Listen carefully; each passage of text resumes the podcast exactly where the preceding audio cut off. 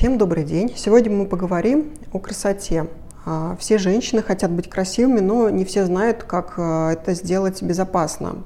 А, сегодня мы поговорим с врачом-дерматокосметологом, венерологом, трихологом, специалистом по анти-эйдж-терапии Мунаевой Верой Владимировной, которая работает в Академии VIP.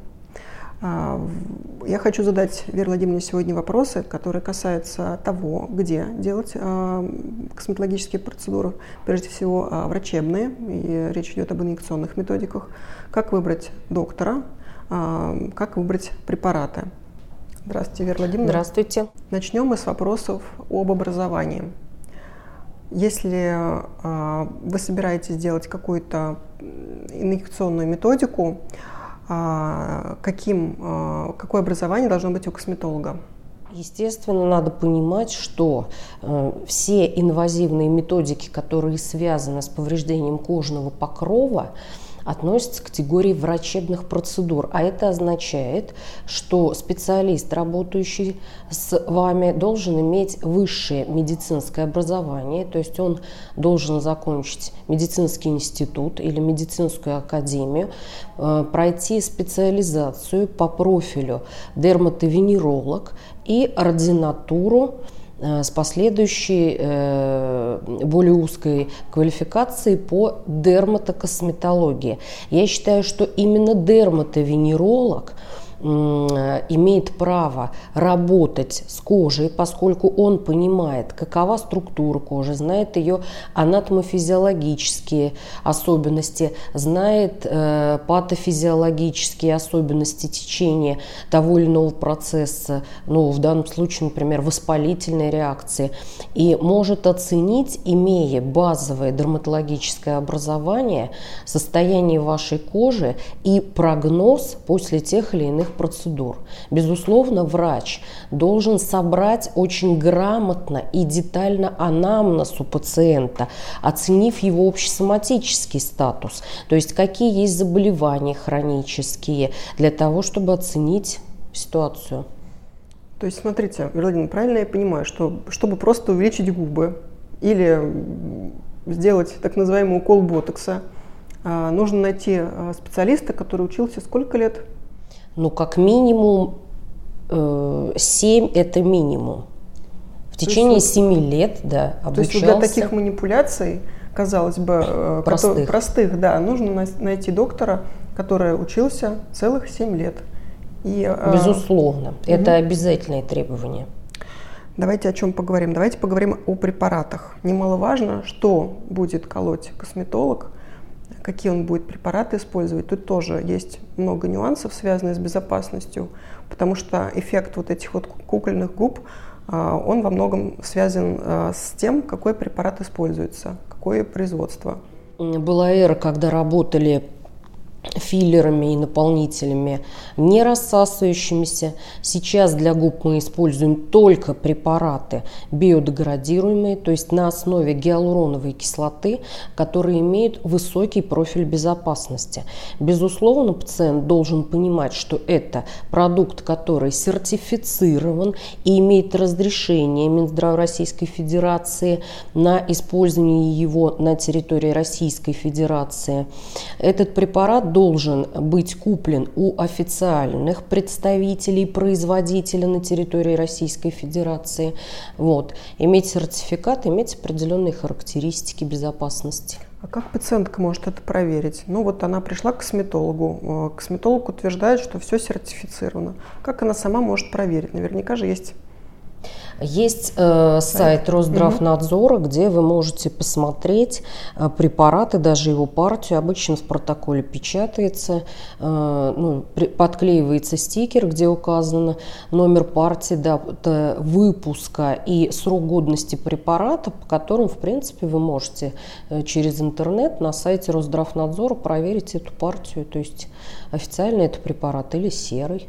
То есть прежде чем э, колоть какой-то препарат косметолога, мы сначала э, уточняем, что это за препарат, потом смотрим. Безусловно, безусловно. Вы можете также посмотреть э, перед процедурой, то есть сроки годности, стикер, то есть упаковку самого препарата. То есть как он выглядит, на это желательно обращать внимание. Да, это важно. Сейчас буквально на, на каждом углу предлагают сделать инъекции.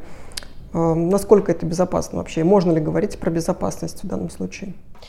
Э, но нужно обязательно э, обращать внимание на наличие первой лицензии, второй на статус учреждения. То есть э, я считаю, что нельзя выполнять инъекции, но в простом салоне парикмахерской, потому что там как минимум не соблюдаются санитарно-гигиенические нормативы. Второе. Обязательно нужно обратить внимание на наличие лицензии и сертификацию специалиста. Третье. Конечно же, желательно, чтобы в этом лечебном учреждении, чтобы это был большой медицинский центр, где имеется э, и смежные специалисты, и анестезиолог-реаниматолог в случае каких-то непредвиденных реакций со стороны пациента, чтобы была возможность обратиться к смежным специалистам. Вот, кстати, сразу у меня возник вопрос. Вера Владимировна, было ли такое в практике, когда приходили пациентки, рассказывали, что они выполняли какую-то процедуру где-то, и возникали какие-то осложнения. Да, у нас э, профиль нашей клиники серьезен, и э, очень большой процент пациентов обращается к нам уже э, походив по разным местам. И надо сказать, что э, мы достаточно часто вынуждены заниматься именно пациентами с осложнением, с отягощенным общесоматическим статусом, э, которые уже попались на крючок и потом вынуждены вот заниматься уже лечением и коррекцией тех осложнений, которые возникли. Сейчас очень много аккаунтов, например, вот взглянуть тот же Инстаграм, а, забить косметолог, и будет очень много а, косметологов, которые предлагают различные процедуры, инъекционные, врачебные а, процедуры. И вот такой вопрос. Как вообще, стоит ли спрашивать у косметолога, сколько он процедур выполнил по там, той, той или иной методике? Я считаю, что необходимо ориентироваться на стаж работы доктора в этой сфере, именно в этой сфере, потому что очень многие проходят переквалификацию, и возраст, к сожалению, совершенно не отражает опытность специалиста на сегодняшний день. Вот. Э, и, конечно же, э, смотреть на сайтах отзывы. А, многие мои знакомые задают такой вопрос, а, молодые девушки, там 20 с небольшим лет, а, и у них такой вопрос, а не рано ли мне, например, колоть тот же ботокс? То есть вообще вопрос о показаниях, то есть когда нужно начать инъекционные методики, с какого возраста, и не будет ли вреда? Вопрос этот очень индивидуально, все зависит от того, что мы хотим корректировать. Э, официально мы имеем право брать пациента с 18 лет, то есть когда он становится совершеннолетним и отвечает уже сам за себя, имеет право подписи. А, и в этом аспекте мы рассматриваем ситуацию непосредственно. Например, очень часто межбровная вертикальная морщина является э, наследственной мимической морщиной или, например, горизонтальной морщиной лба. И если э, пациент или пациентка об этом знают, то они они уже и 18-20 лет, собственно говоря, могут иметь вот эту глубокую морщину.